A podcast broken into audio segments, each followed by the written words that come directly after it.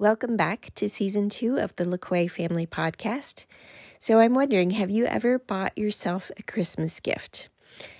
I bought myself a Christmas gift yesterday. I was out shopping for others and I saw something that I wanted for myself. And because my husband and my kids have been asking me what I want for Christmas, and I have failed to come up with very many things that, that I can think of that I want or that I need.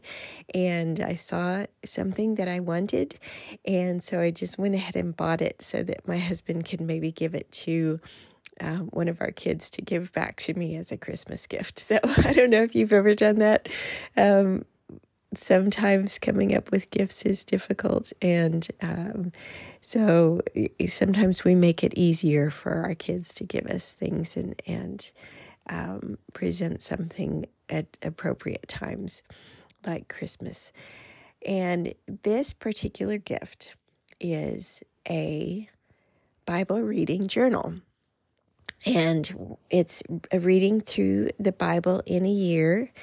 Um, so it gives a prompt to read the scripture for the day, and then it also has places to write insights or highlights or um, just a, a, place for a to do list, um, you know, important things to remember for the day. And I thought it would be just a nice thing for me to to help me stay focused and disciplined in my Bible reading. I have noticed that after doing my Bible reading here on this podcast last year, I have.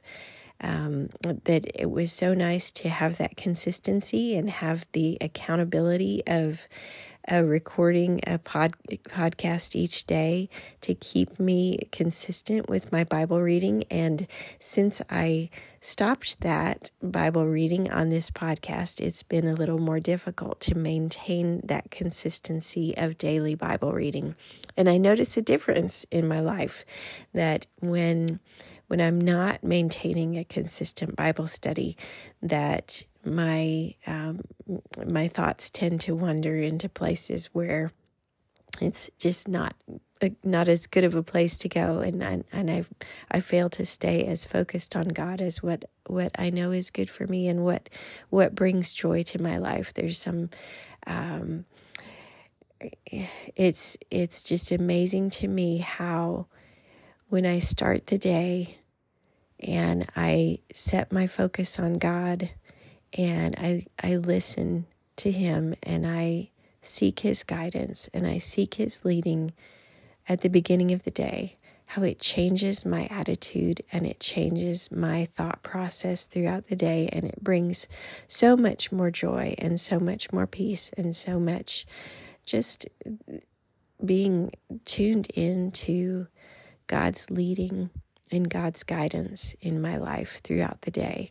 And things just go more smoothly, work out more nicely and and are more peaceful and more joyful and and I tend to be more loving to others and so I know it's important to maintain that consistency in reading my Bible and having that time of fellowship with God each day. So I thought that having this journal hopefully will help me to go back to maintaining that consistency with my Bible reading every day. So, Perhaps you would like to join me in this Bible reading. If so, um, I picked it up at Mardel's. They have it for um, on sale actually for about ten dollars. They have a Bible reading journal that um, is reading through the Bible in a year, and it has some, uh, like I said, a little place for a to do list, a little place for a highlight of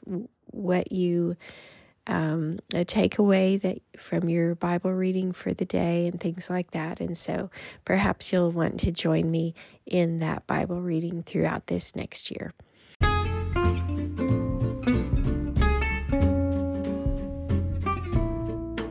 Well, I'll put a link to that journal in the show notes so that perhaps you can go to Mardel's and find the same journal and follow along with me in that Bible reading this next year.